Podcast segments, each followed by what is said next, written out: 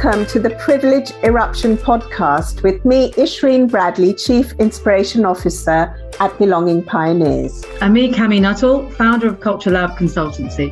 Privilege is a conundrum that dilutes the culture of fairness at work. And as a leader, you recognize that your organization has more to do. You want to create success through connection and belonging, and you're unsure about how to make it happen. Now, the Privilege Eruption podcast is where you have the opportunity to evolve breakthrough thinking about the impact of power, privilege, and purpose and how that shows up at work. And in these podcasts, you will gain the courage and confidence to realize a culture of inclusion for all. Welcome to episode one of the Privilege Eruption podcast, where we're going to share with you why we think this is such an important subject and what you can expect to get from it. Yeah, Shreen, this is a really important topic, and I'm so glad we're doing this together and, and talking about it. So I think, you know, let's just get straight into it. So let's start with that first question why do we care? So, why do you care? So, Kami, this is such an important topic. You know, for me, what I want is for each human being at work to be aware of where they have privilege and where they don't have privilege.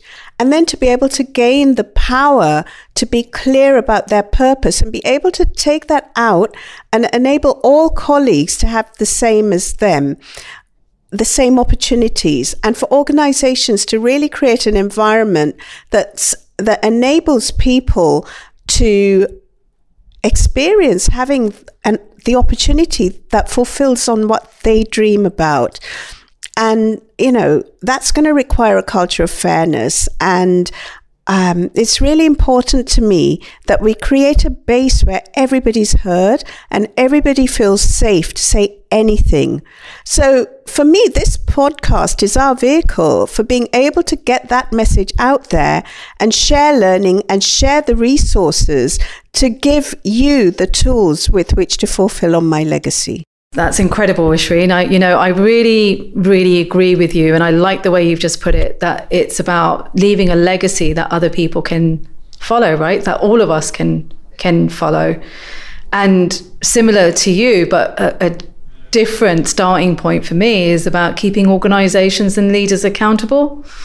And I feel that you know there's such a disconnect between understanding what leadership means in terms of privilege, um, and purpose and power that comes with it that and then you know all of us as as employees who go to work every single day there's a bit of a disconnect between that. So i think accountability is really important. And the, and i and i connect with that right back when when i first understood and began to understand why organizations work the way they do. So let me share with you a little bit about um, where my origin sort of story comes from. You know, where, you know, we, if we're all connecting to our purpose, then we need to understand what drives that, right? So, so many, many, many years ago, uh, when I was when I was doing my social anthropology degree, I actually did a bit of research in an institution in India, and I spent about two to three months with a with a group of children who'd been abandoned by their parents, and it was really sort of a hard subject. And you know, you have to you go in there every day, you spend time with these kids, and you get to know them. And um, and there were two sets of children. One one set of children who went to school every single day and you know they got on with it with their daily chores and their daily studies and and so on and played and you know what children do and then there was another group of children who were a bit more sort of um, restricted to their uh, their their ward in that sense that's what this institution called it a ward um, these were wow. children who had disabilities learning disabilities or physical disabilities um, and I know the language keeps moving around this area. So, so, so just to explain the experience that, you know, regardless of what I was there to do and to understand their life and, and how they were, you know, being, how they sort of assimilated family values through, through that experience. Mm-hmm. Um, and, and, and, you know, how they formed their identities. What really struck me was after I left, because I was a visitor to this place. Yeah. Right um, when I came back after a few days, after I finished my research, and I came back, I wanted to say thank you. I wanted to say to see the kids. I wanted to say goodbye. Yes. And I went in and I was horrified. I was out, over a space of days. It was like I'd never been there. Wow. And and these children, particularly those that were restricted to their ward, it was horrible just walking through and seeing these kids. Um, their beds weren't made. Their, Yeah. you know, it, it, it was. I don't, you know, I don't want to go into um, necessarily the the how how horrible it was, but let's just say the standards weren't there that were there when I was going every single day, Well, and it got me thinking. You know, Mm, that must have been really tough. it was hard. It was really hard, mm. and I came out angry. Yeah. And you know, I walked out and I went straight into the office, and I don't even remember what I said. Mm. That's how angry I was. I just Oh, remember man. leaving with a feeling of the unfairness of it. yeah. You, do you know what I Yeah, mean? Yeah, no, completely. So, so I went away, and that started me on this journey of I want to hold these leaders accountable. I want them to do better by the people they serve Yeah. you know and that means being better with their customers or users service users if they're not for profits or customers if they're private wherever they are in the world whatever they're doing Yeah. and that means connecting with their purpose and then getting their employees on board because it's the employees that do the work that so resonates with me and, and it shows up in our work as well right now, you know. yeah Just really having to um, keep at it until the leaders take responsibility and then the individuals take responsibility and we know their hearts in it, Mm. but they need support to really be able to do it, right? Yeah. Yeah, your story resonates so much with me, Kami. You know, my my um, driver for this is actually more from personal lived experience. Yeah. So um, I remember being five years old, running into the room to give my mum a hug, and she was sitting on my bed with a little baby in her hand, and she told me to get out of the room. wow And I was so distraught, as you, you can imagine, a little five year old, right? I was so distraught. Um, and in that moment, I just decided it's not fair.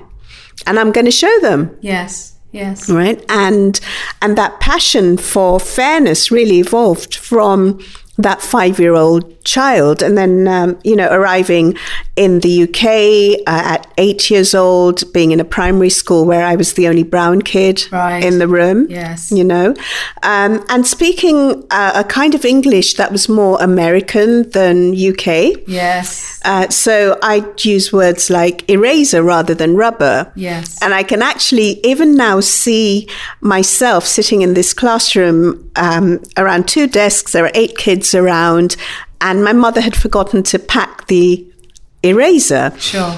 And I needed to rub something out. And I looked at my friend across the table and I said, um, can I borrow your eraser, please? And they looked at me like I was somebody from another planet. Everybody. And they started having conversations about me like I wasn't even there. wow And in the end, I was in tears. And um, so I learned I should call this a rubber. And, um, and this brings me to something that I see a lot of people in underrepresented groups do, which is what's now called code checking. right So I learned at eight years old that when I was in school, I had to behave that way, yes you know? And then I thought, wow, this is probably how I'm meant to be. So I go home and I behave in that way. gosh yes And my mother would say, Who do you think you are? yes You know? Yeah. So then I had to learn to behave in another way at home. And that's actually helped me because it means that I almost subconsciously adjust to different environments. Yes. Um, but nowadays, we're training diverse leaders in how to be successful at work, and we're using this term code checking, which for many people feels inauthentic. It's Yeah. it's right. How you know why should I be different? I am me. But actually, helping people to understand that there are many different versions of me yes. you know? So um, so those two really early life experiences made me committed to fairness. And um, so I think it's really important uh, that we all, and I think deep down inside, all human beings are committed to fairness. But sometimes when we're stuck, Yeah. or when we're having a hard time, or when we want, um, you know, ourselves to be successful, then we have a tendency to forget about being fair and forget about giving someone a hand up if they're in an underrepresented group because they haven't had the privileges that we've had. yes yeah You know, and that's really the privilege eruption, isn't it? Is how we're going to burst through this thing that in our hearts we want to be fair, but our privilege means that we'll pull different levers to make sure we're successful. Sure, yeah. And I and I suppose that's why, you know, we're we're not just talking about privilege on its own. We're going to be talking about power Yeah. and purpose. Exactly. And how it intersects with Yeah. privilege. Yeah. And nobody else is talking about this. Not as far as I know. Exactly. Exactly. so this conversation is needed. It's really important conversation. We really hope you enjoyed this episode. Thank you for joining us. Our intention is to bring you new insights about the impact of power, privilege, and purpose at work for you and for your organization. You can check out our episode description for social media accounts and don't forget to send in your questions. And you can send those to our email equitychampions at belongingpioneers.com. We look forward to sharing more about power, privilege, and purpose at work with you on this podcast. Now, if you got value, please remember to share it with your networks. Please leave us a review. And as Kami said, please do remember to send us any questions that you'd like us to discuss on this podcast. And we'll see you next time. Next time. Bye.